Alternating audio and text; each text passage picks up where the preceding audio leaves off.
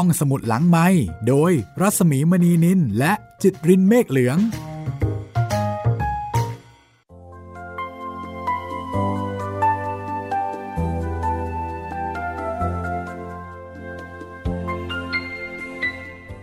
สวัสดีค่ะ คุณผู้ฟังคะต้อนรับคุณผู้ฟังเข้าสู่ห้องสมุดหลังไม้กลับมาใช้บริการที่นี่กันอีกครั้งค่ะ www.thaipbsradio.com ติดกันไปเลยนะคะ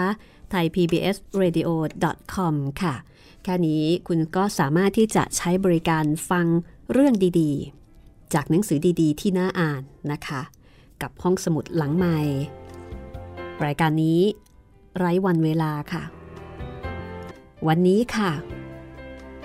หลังจากที่นวนิยาย รางวัลมูลนิธิจอห์นเอฟเคนเนดีประเทศไทยปี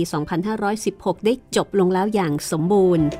นั่นก็คือคนไทยทิ้งแผ่นดิน ดิฉันไปเดินงานสัปดาห์หนังสือครั้งที่ 45 ได้หนังสือมาหลายเล่ม และก็เล่มหนึ่ง รู้สึกว่าน่าจะเอามาเล่าต่อ เพื่อให้เกิดความต่อเนื่อง ไม่ทราบว่าคุณผู้ฟังเคยอ่านมาบ้างหรือเปล่านะคะ นั่นก็คือเรื่องเบ้งเฮกค่ะ เบ้งเฮก บทประพันธ์ของหม่อมราชวงศ์คึกฤทธิ์ปราโมทจัดพิมพ์โดยสำนักพิมพ์ดอกย่าที่เขียนไว้ที่หน้าปกว่า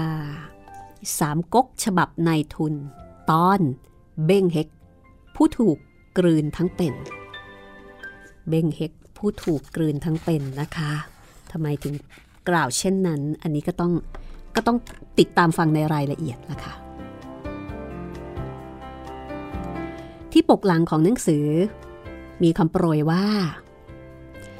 ครั้งนี้เป็นครั้งแรกในหนังสือสามก๊กที่มีคนพูดว่าทำสงครามเพื่อประชาชน และก็น่าปลื้มใจยิ่งนักที่คนพูดนั้นเป็นคนไทย ถ้าเผอิญมีทหารไทยคนใด ได้มาพบเห็นสามก๊กฉบับนี้เข้า ก็ขอได้โปรดรำลึกไว้ด้วยว่า ใครเขาจะด่าจะว่าจะตำหนิติเตียนทหารอย่างไรก็ช่างเถิด การกระทำของเพื่อนทหารเป็นจำนวนมาก ที่ไม่มีใครรู้จักชื่อเสียงนั้นเลยนั้น แสดงให้เห็นอยู่แล้วโดยสมบูรณ์ วีรบุรุษในเมืองไทยนั้นยังไม่สูญสิ้นพันธุ์ลงชื่อคึกฤทธิ์ปราโมทใครที่เป็นแฟนหนังสือหม่อมราชวงศ์คึกฤทธิ์ปราโมทอาจจะเคยผ่านหูผ่านตา หรือว่าอาจจะเคยอ่านมาแล้ว หรืออาจจะเคยอ่านมามากกว่าหนึ่งครั้งก็เป็นได้นะคะ รายการห้องสมุดหลังใหม่จะนำมาเล่าให้คุณได้ฟัง เพราะว่าเนื้อหาแล้วก็เรื่องราวนั้น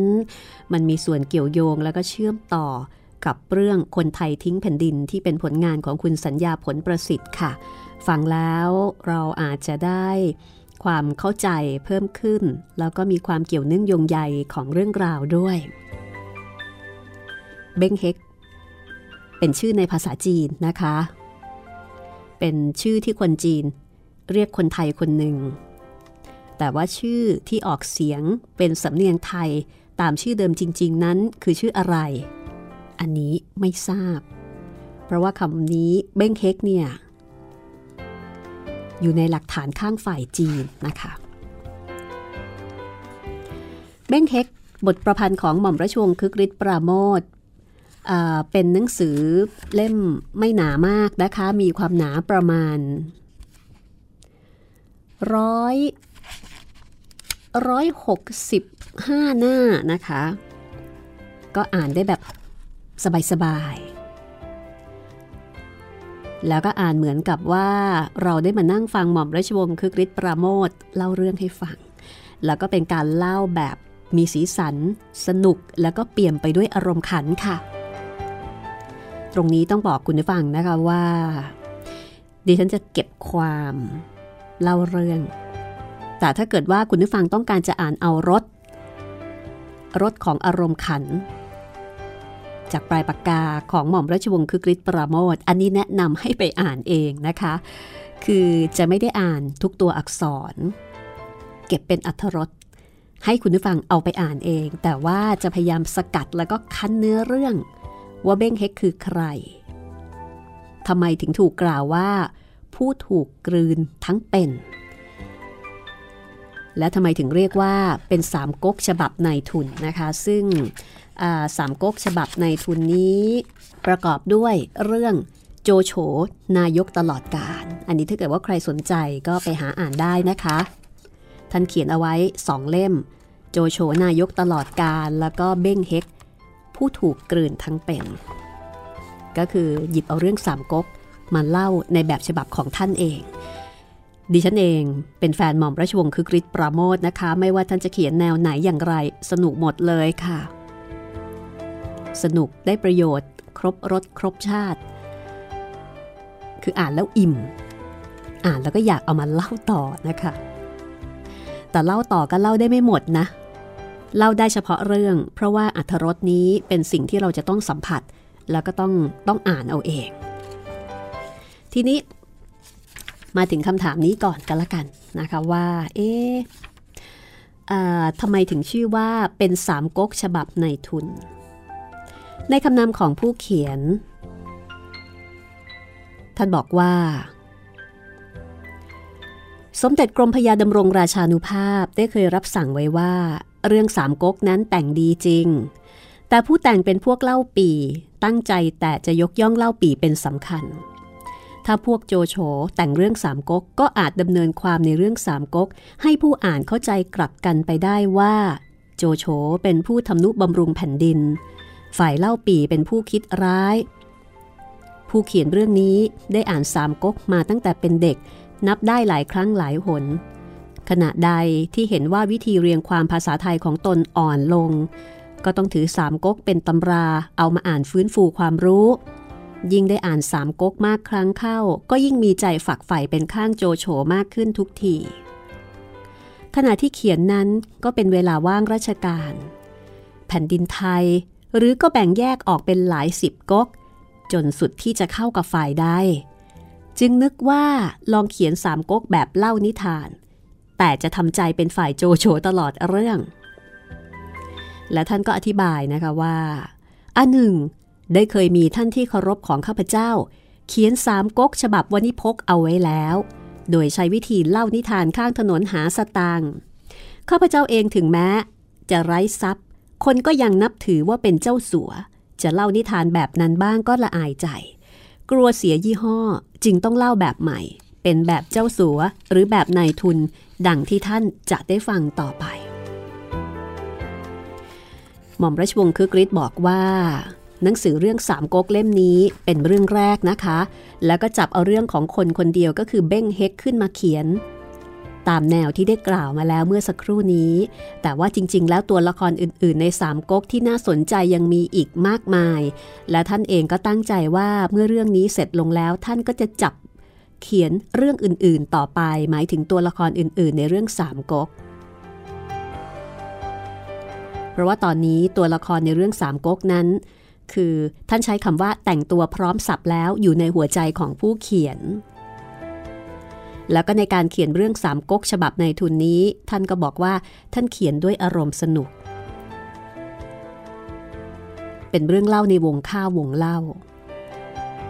การดำเนินเรื่องเป็นไปด้วยสำนวนโวหารและเหตุผลเท่าที่จะนึกได้ในขณะนั้นฉะนั้นการที่จะอ้างประวัติศาสตร์ในบางตอนก็ดี ท่านบอกว่าได้กระทำไปตามใจและความรู้สึกนึกคิดของผู้เขียนแต่ผู้เดียว ไม่ปรารถนาจะเรียกร้องความเชื่อถือ หรือยืนยันความแน่นอนอย่างใด แต่ความจริงในขณะที่เขียนเรื่องนี้ ผู้เขียนก็ได้รับความสนุก จึงหวังว่าความสนุกนี้จะได้มีส่วนเฉลี่ยให้แก่ท่านผู้อ่านทุกคนทั่วถึงกัน นี่คือ คำนำนะคะของผู้เขียนหม่อมราชวงศ์คึกฤทธิ์ปราโมทค่ะ ซึ่งท่านได้เขียนเอาไว้ เมื่อวันที่ 17 มิถุนายน 2492 นะคะ ที่บอกว่า หนังสือเล่มนี้เนี่ยเป็นสามก๊กฉบับในทุน โดยเหตุผลที่ท่านอธิบายไว้แล้วเหมือนกับไปล้อกับสามก๊กฉบับวันิพกแต่ว่าอันนี้เนี่ย เป็นฉบับนายทุนนะคะ ก็เป็นอารมณ์ขันของท่าน และท่านก็ย้ำค่ะบอกว่าหนังสือเล่มนี้เนี่ยเกิดขึ้น เพราะความรัก ความรักในที่นี้ก็คือมีเพื่อนฝูงในแวดวงหนังสือพิมพ์ มาปรารบว่าอยากจะได้เรื่องไปลงหนังสือพิมพ์ฉบับหนึ่ง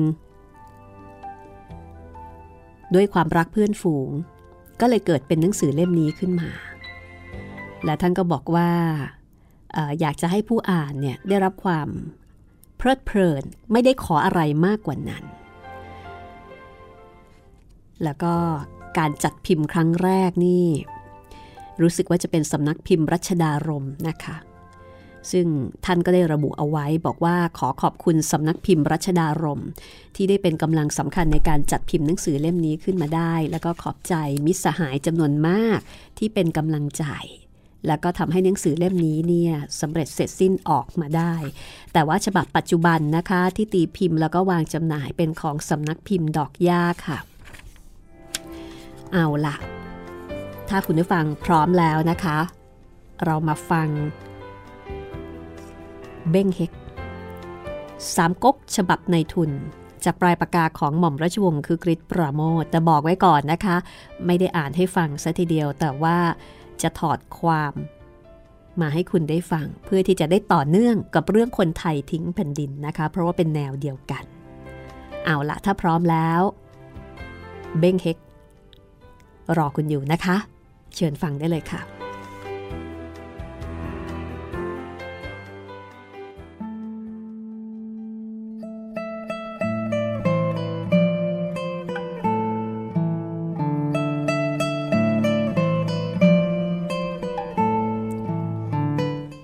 มื่อคนไทยเราต้องเสียอาณาจักรไทยมุง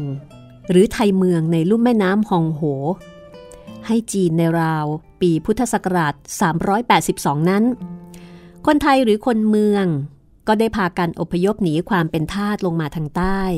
ต่างแตกแยกกระจัดกระจายกันไป ความระสำระสายตั้งตัวไม่ติดนั้นกินเวลาหลายสิบปี แต่ครั้นแล้วความเป็นไทยนั่นเอง ก็ดึงดูดเอาคนที่บ้านแตกสาแหรกขาดให้รวมกันติด คนเหล่านี้ยอมเสียสละทิ้งบ้านที่เคยอยู่อู่ที่เคยนอน เพราะไม่ยอมเป็นทาสใคร แล้วก็รุดหน้าลงมาในดินแดนที่เป็นป่ารก ถือลัทธิที่ว่าไปตายเอาดาบหน้าฟันฝ่าอุปสรรคนานาประการ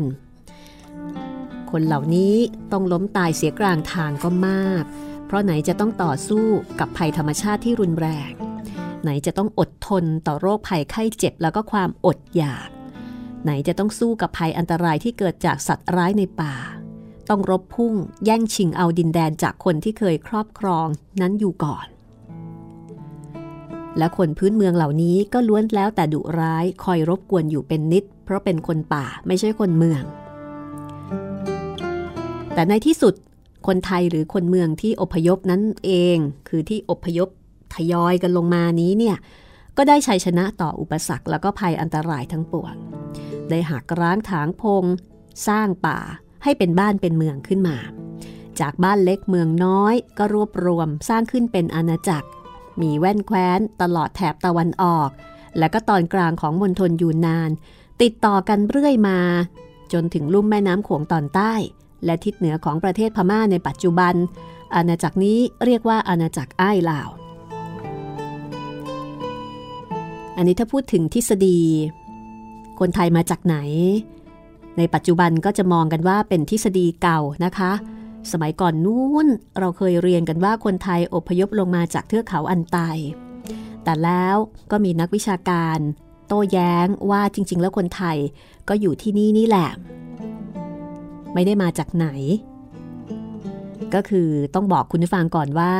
แล้วแต่ว่า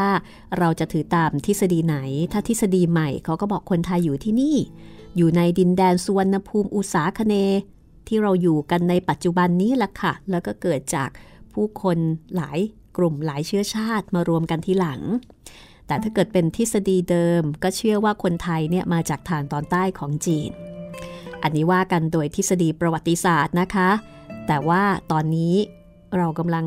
ฟังเรื่องเบ้งเฮกอ่าก็แล้วแต่วิจารณญาณนนะคะหม่อมราชวงศ์คึกฤทธิ์บอกว่า อาณาจักรนี้ประกอบไปด้วยรัฐ หรือแคว้นต่างๆ ที่เป็นอิสระแก่ตน แต่ละแคว้นก็จะมีพ่อเมือง ที่เรียกว่าพมุงเป็นผู้ปกครอง หรือมิฉะนั้นก็มีขุน ที่พวกตาดเรียกว่าขาน ที่อังกฤษเรียกว่าคิง เยอรมันเรียกว่าโคนิกก็แล้วแต่ว่า ใครจะเรียกว่าอะไรก็คือมีผู้นำภายในสหพันธ์มีแคว้นสำคัญคือเมืองเพงาย อยู่ทางภาคกลาง แล้วก็มีเมืองชื่อว่าเมืองแถนอยู่ในภาคตะวันออก ติดต่อกับแดนจีน คำว่าแถนเป็นภาษาไทยก่อนพุทธกาลแปลว่าเทวดาค่ะ ฉะนั้นเมืองแถน หรือเชียงแถน ถ้าจะเรียกตามภาษาไทยปัจจุบันก็คือกรุงเทพ และแคว้นเมืองแถนนี่เอง ที่จะเป็นแคว้นที่มีความสำคัญ ในเรื่องสามก๊กที่จีนเรียกว่ามันอ๋อง เป็นบ้านเกิดเมืองมารดาของวีรบุรุษไทยคนหนึ่ง ซึ่งจะได้กล่าวถึงต่อไป คือเบ้งเฮก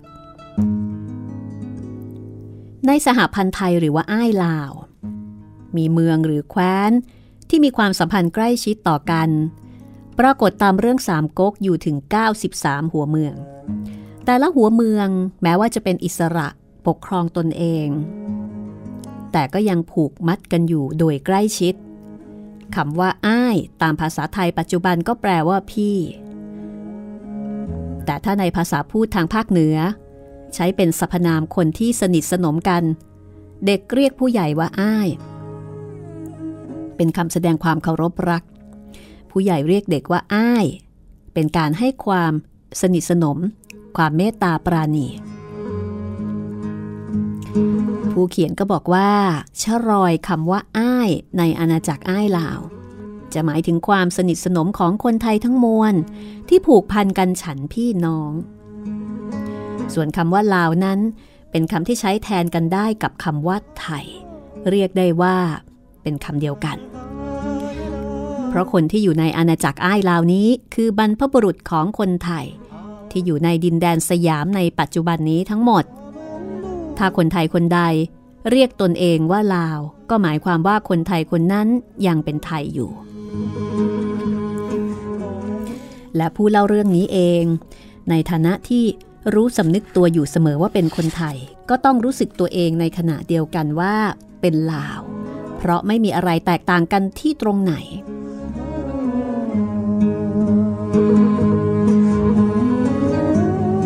เหมือนที่บอกว่า ลาวกับไทยเป็นพี่น้องกัน แต่ประเด็นก็คือใครเป็นพี่ใครเป็นน้อง ที่แน่ ๆ ก็คือว่า มาจากพวกเดียวกัน เอาละค่ะ เดี๋ยวเราพักตรงนี้สักครู่นะคะ ช่วงหน้าเรามาฟังกันต่อ กับเรื่องราวของวีรบุรุษไทยที่คนจีนเรียกว่า เบ้งเฮก เบ้งเฮก ผู้ถูกกลืนทั้งเป็น จากบทประพันธ์ที่เขียนขึ้นด้วยความรักความสนุก ของหม่อมราชวงศ์คึกฤทธิ์ประโมทนะคะ แล้วก็เป็นหนึ่งในสองของสามก๊กฉบับในทุนที่มีสีสันเหลือเกินค่ะ ห้องสมุดหลังไม้โดยรัสมีมณีนินและจิตรินเมฆเหลือง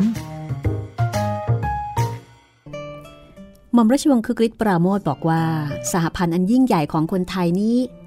ก่อตั้งได้เป็นปึกแผ่นเมื่อราวๆพศ 400 แล้วก็เสียเอกราช เมื่อขุนไลลาว โอรสขุนขุนหลวงเมือง ปราชัยแก่จีน เมื่อปีพศ 621 สาเหตุที่จะเกิดสงครามนั้นก็เนื่องมาจากพระเจ้ากรุงจีนชื่อว่าเม่งตีส่งศาสนทูตเข้ามาเผยแพร่พระพุทธศาสนาในเมืองไทย เมื่อปีพศ 621 ท่านบอกว่าเมื่อก่อนนั้น คนไทยยังหาได้พบพระพุทธศาสนาไม่ ศาสนาของคนไทยแต่ก่อนก็คือการนับถือเทพยดาอารักษ์ก็คือ นับถือผีนะคะ อย่างที่คนในศาสนาอื่น ๆ และคนไทยอีกเป็นจำนวนมากยังเชื่อถืออยู่ในปัจจุบัน ครั้งกระโน้นเราเชื่อว่ามีแถนหรือว่าแถนหลวง เป็นใหญ่อยู่ในฟากฟ้า มีฤทธิ์อำนาจ บันดาลความทุกข์ความสุขให้แก่มนุษย์ในโลกนี้ได้ ส่วนในป่าในห้วย คือใช้คำว่าในป่าในห้วยเขาลำนาไม้ แม้ในเมือง ก็ยังมีอะมนุษย์ที่มีอำนาจอีกชนิดหนึ่ง เรียกว่าผีเสื้อ คอยคุ้มครองรักษา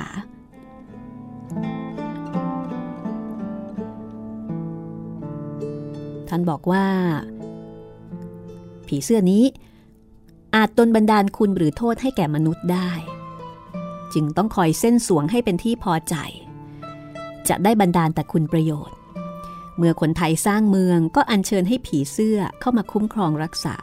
โดยการปลูกสารให้อยู่ คอยปฏิบัติเส้นสวงอยู่มีได้ขาดคำว่าผีเสื้อเมือง หรือผีทรงเมือง อันนี้ก็เป็นคำที่เรียกขานในช่วงแรก ต่อมาก็รับอิทธิพลจากเขมร เมื่อเห็นว่าคำว่าผีเป็นคำหยาบ ก็ใช้คำว่าพระ ซึ่งมาจากภาษาอินเดียนะคะ ว่าวระหรือว่าวระที่แปลว่าวิเศษ แปลว่าเลิศ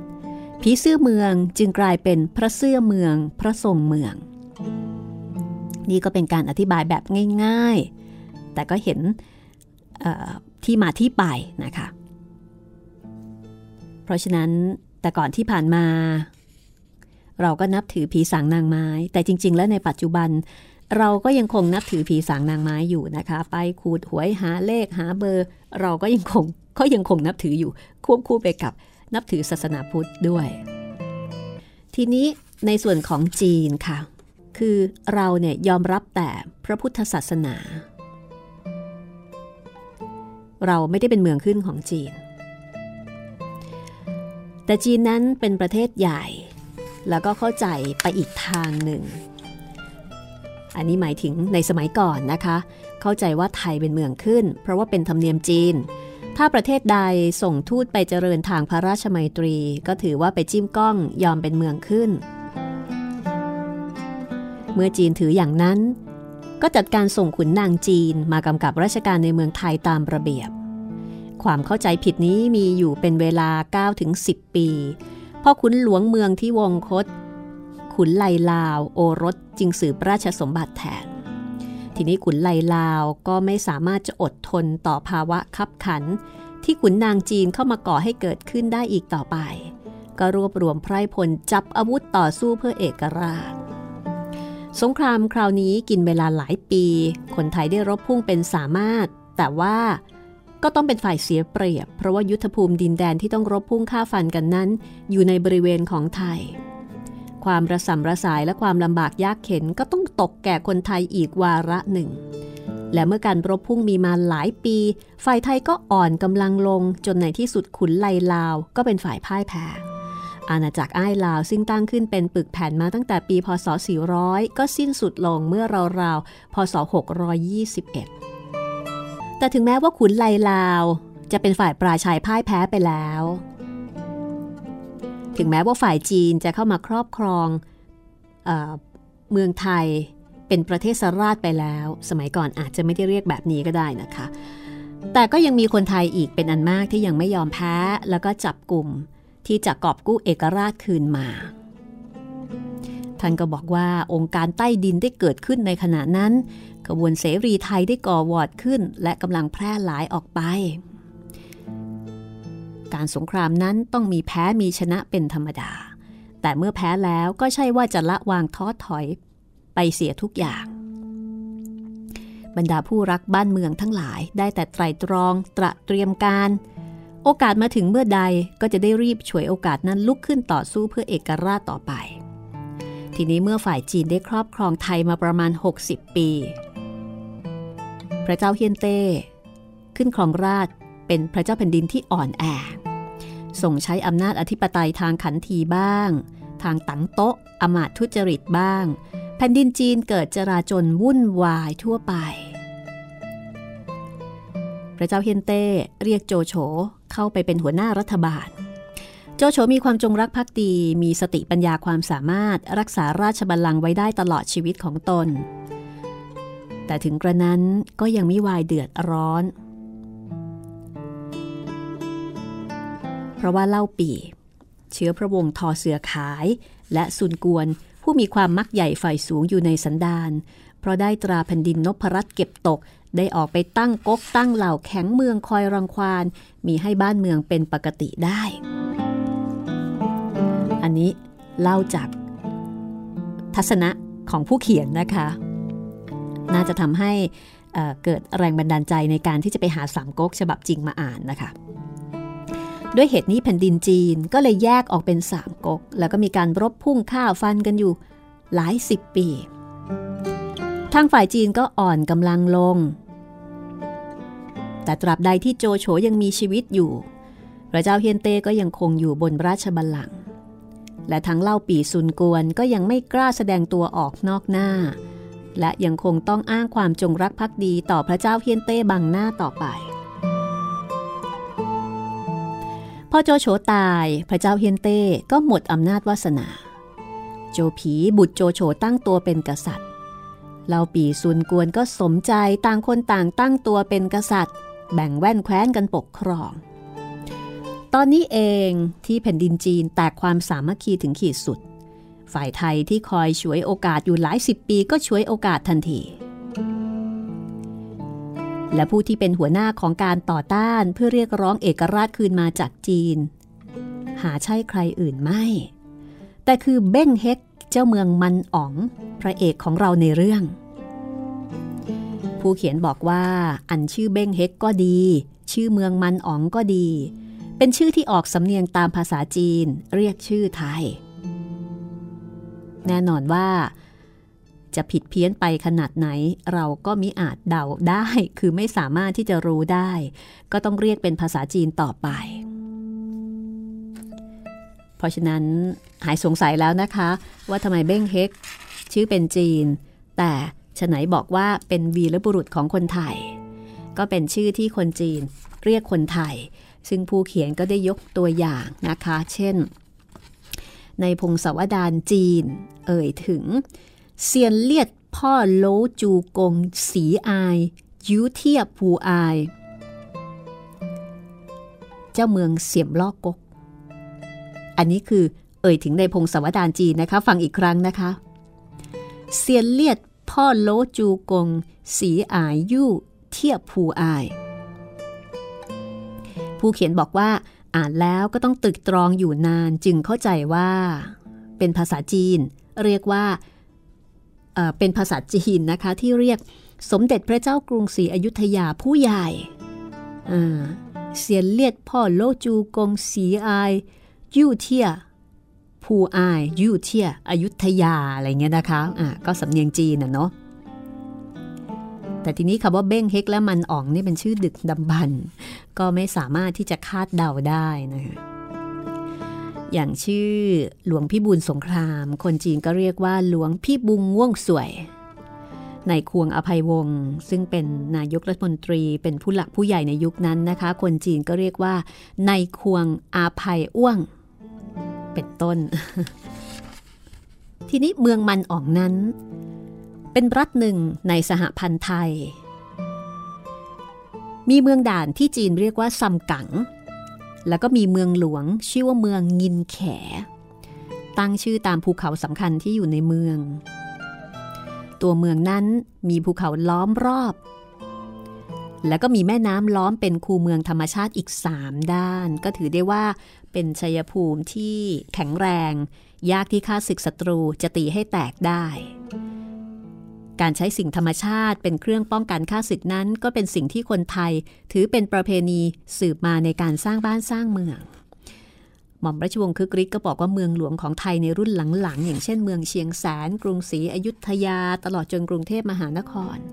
ก็มีลักษณะชัยภูมิที่คล้าย ๆ กับเมืองงินแขของเบ้งเฮกอยู่ไม่น้อยนะคะและท่านก็อ้างอิงข้อความในหนังสือสามก๊กที่ได้กล่าวถึงเมืองนี้เอาไว้ว่า ข้างทิศเหนือ เป็นที่ราบกว้าง 400 เส้น มีผลไม้ต่างๆ เป็นอันมาก ข้างทิศตะวันตก 200 เส้นเป็นนาเกลือ ฝ่ายทิศใต้ใกล้เมือง 300 เส้นถึงเมืองลงต่อตอง แล้วจึงถึงเมืองหลวงมีเขาล้อมรอบ ในเมืองมีเขาใหญ่อันนึงชื่องินแข บนยอดเขานั้นมีปราสาทชื่อกงเตียนเล่าคาย เป็นที่อยู่ของเจ้ามันอ๋องริมปราสาทนั้น มีศาลเจ้าสำหรับแผ่นดินเป็นที่ศักดิ์สิทธิ์ ชาวเมืองนับถือแต่งเครื่องเส้นไปเส้นเจ้า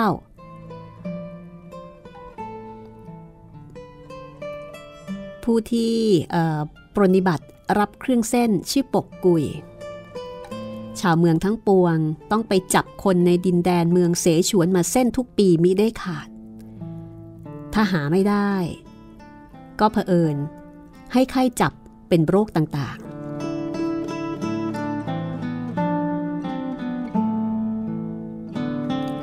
ท่านก็บอกว่าดูจากการพันนาที่ว่ามานะคะ ก็พอจะเห็นว่าเมืองหลวงที่ชื่อว่าเมืองงินแขในสมัยนั้นเนี่ยไม่ใช่เมืองเล็กๆ แต่ถือว่าเป็นเมืองใหญ่ที่มีความมั่นคงอุดมสมบูรณ์ทีเดียว สมเป็นราชธานี เป็นเมืองหลวง แต่บ้านช่องของรัษฎรนั้นก็จะทำด้วยไม้ และก็แตกต่างกับบ้านจีนที่ว่าบ้านไทยนั้น จะต้องปักเสายกพื้นให้สูง แต่ว่าของจีนจะปลูกเป็นโรงใช้ดินเป็นพื้น ข้อแตกต่างนี้ก็ยังคงเห็นได้ชัดแม้ในเมืองจีนทุกวันนี้ บ้านจีนนี่ติดดินนะคะ ใช้ดินเป็นพื้นแต่เราเนี่ยยกพื้นสูง ส่วนสถานที่สำคัญนั้นได้แก่พระราชวัง ซึ่งจีนตั้งชื่อว่ากงเตียนเล่าข่าย จะแปลว่าอย่างไรไม่ปรากฏ แต่ถ้าจะพูดตามภาษาไทยก็ต้องเรียกว่าหอคำซึ่งก็ยังใช้เรียกกันอยู่ในเมืองไทยปัจจุบันอีกหลายเมือง เช่นเมืองน่าน เมืองเชียงตุง และก็เมืองแสนหวีเป็นต้น องค์พระเจ้าแผ่นดินนั้น ชาวบ้านมักเรียกกันว่าขุนหอคำหรือว่าเจ้าหอคำซึ่งมาถึงสมัยกรุงศรีอยุธยาก็เปลี่ยนไปเป็นพระเจ้าปราสาททอง อันเป็นคำที่ใช้เรียกพระเจ้าแผ่นดินไทยเป็นส่วนมาก แม้ในภาษาพม่าในปัจจุบันก็ยังใช้คำนี้เรียกพระมหากษัตริย์ไทยอยู่ก็คือ ถือเป็นคำสามัญไม่ใช่ชื่อเฉพาะนะคะ และก็ไม่ได้หมายถึงกษัตริย์องค์ใดพระองค์หนึ่งเท่านั้น และท่านก็บอกว่าหนังสือสามก๊กเนี่ยยืนยันไว้ว่า คนไทยในสมัยนั้น ยังถือลัทธิบูชายันด้วยมนุษย์ค่ะ และข้อสำคัญก็คือมนุษย์ที่จะเอามาเส้นไหว้เทพารักษ์นั้นไม่ใช่คนไทยด้วยกัน แต่ว่าจะไปจับตัวเอามาจากเมืองเสฉวนทุกปีมิได้ขาด ท่านก็บอกว่านับเป็นพิธีที่คลึกครื้นน่าสนุกอยู่มิใช่น้อย อันนี้เป็นอารมณ์ขันนะคะแต่ฟังดูแล้วก็น่าหวาดเสียวทีเดียวนะคะ เป็นการคล้ายๆ กับเป็นการบูชายัน ทีนี้ผู้เขียนก็บอกว่า ในสามก๊กนั้นมีการกล่าวถึงวิธีปกครองบ้านเมือง และประเพณีการอยู่กินของคนไทยเอาไว้ด้วย ท่านได้ยกเอามาเล่าให้ฟังไว้ดังนี้นะคะ ประการหนึ่งเมืองยินแขนั้นมิได้มีกฎหมายเป็นอย่างธรรมเนียมเหมือนหัวเมืองทั้งปวง ถ้ากระทำผิดให้เจ้าเมืองขัดเคืองแล้ว ก็ให้เอาตัวไปฆ่าเสีย คือถ้าทำให้เจ้าเมืองโกรธเมื่อไหร่เนี่ย เอาไปจัดการเลยประหารชีวิต ถึงมาดว่าหญิงชายในเมืองนั้น จะทำละเมิดนอกคำบิดามารดา สามีก็มิได้ลงโทษ อันหนึ่ง ถ้าฝนตกไม่บริบูรณ์ ขัดสนด้วยข้าวปลาอาหาร ชาวเมืองทั้งปวงก็เอาเนื้อแหลช้าง กินเลี้ยงชีวิต กินช้างด้วยอีกตอนหนึ่งคงเบ้งเป็นคนพูดนะคะ บอกว่าในเมืองเบ้งเฮกนี้ ผิดเพศเราอยู่สามประการ คือชาวเมืองนี้กินแต่เนื้อสัตว์ดิบนั้นประการหนึ่ง และเรายกกองทัพมาครั้งนี้ ก็ฆ่าพี่น้องชาวเมืองนี้เสียเป็นอันมาก เห็นชาวเมืองจะมีใจเจ็บแค้นเราอยู่สองประการ อันหนึ่ง ในเมืองนี้มิได้มีกฎหมายเป็นอย่างธรรมเนียมเหมือนเมืองทั้งปวง ถ้าผู้ใดทำให้เจ้าเมือง ถ้าผู้ใดทำให้เจ้าเมืองโกรธแล้วค่าเสียเป็นสามประการ คือถ้าถ้าเจ้าเมืองโกรธเมื่อไหร่นี่ตายสถานเดียว ท่านก็บอกว่าเพียงเท่านี้ก็คงพอจะเห็นได้ว่าการปกครองของไทยและของจีนนั้นแตกต่างกันอยู่มาก คล้ายๆกับว่าของไทยเรานั้น อยู่ใต้อำนาจเจ้าเมืองคนเดียว ไม่พอใจใครก็เอาไปฆ่าเสียได้ แต่ตามความจริงนั้นข้อแตกต่างที่สำคัญ ระหว่างการปกครองของไทยและการปกครองของจีนในสมัยนั้น อยู่ที่ว่าอำนาจสูงสุดถึงฆ่าคนได้นั้น อยู่ที่พ่อเมืองคนเดียว ส่วนของจีนนั้นใครฆ่าใครก็ได้ อันนี้ก็เป็นการมองอีกมุมหนึ่งอำนาจฆ่าคนได้ของจีนนั้น อยู่ในบุคคลเป็นจำนวนมากมาย ความในเรื่องสามก๊กเองก็ยืนยันข้อนี้อยู่ เพราะถ้าปรากฏว่าใครไม่พอใจใคร ก็สั่งให้ทหารเอาไปฆ่าเสียง่าย ๆ ทางในเมืองไทยนั้นมิใช่ว่าใครจะฆ่าใครได้ตามชอบใจ คนที่อยู่ในครอบครัวก็มิใช่ว่าจะตกอยู่ใต้อำนาจเจ้าเรือน หรือพ่อบ้านอย่างเด็ดขาด พ่อบ้านไม่มีอำนาจที่จะซื้อขายเคี่ยนตี หรือฆ่าฟันคนที่อยู่ในครอบครัวของตนได้ เพราะทุกคนนั้นเป็นไทยมีสิทธิ์เท่าเทียมกัน เมื่อปรากฏว่าผู้ใดกระทำผิดก็เป็นหน้าที่ของพ่อเมืองที่จะวินิจฉัย ถ้ามีผิดจริงก็จัดการลงโทษกันไปตามระบินเมือง และถ้าใครมีเรื่องเดือดร้อน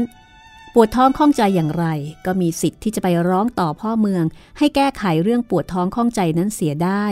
หน้าปราสาทของเบ้งเฮกนั่นเอง ก็จะเห็นมีกระดิ่งแขวนไว้สำหรับคนไปเคาะให้พ่อเมืองออกไปรับดีการาษฎร ที่ฝ่ายจีนจดเอาไว้จึงเป็นเพียงข้อแตกต่าง ในประเพณีการปกครองแผ่นดินระหว่างไทยกับจีน เอาละค่ะ พักเอาไว้ แค่นี้ก่อนนะคะ คุณผู้ฟังคะวีรบุรุษไทยคนนี้ เป็นอย่างไร และที่ว่าผู้ถูกกลืนทั้งเป็นหมายความว่าอย่างไร ครั้งหน้าตอนที่สองเบ้งเฮกผู้ถูกกลืนทั้งเป็นนะคะ สวัสดีค่ะ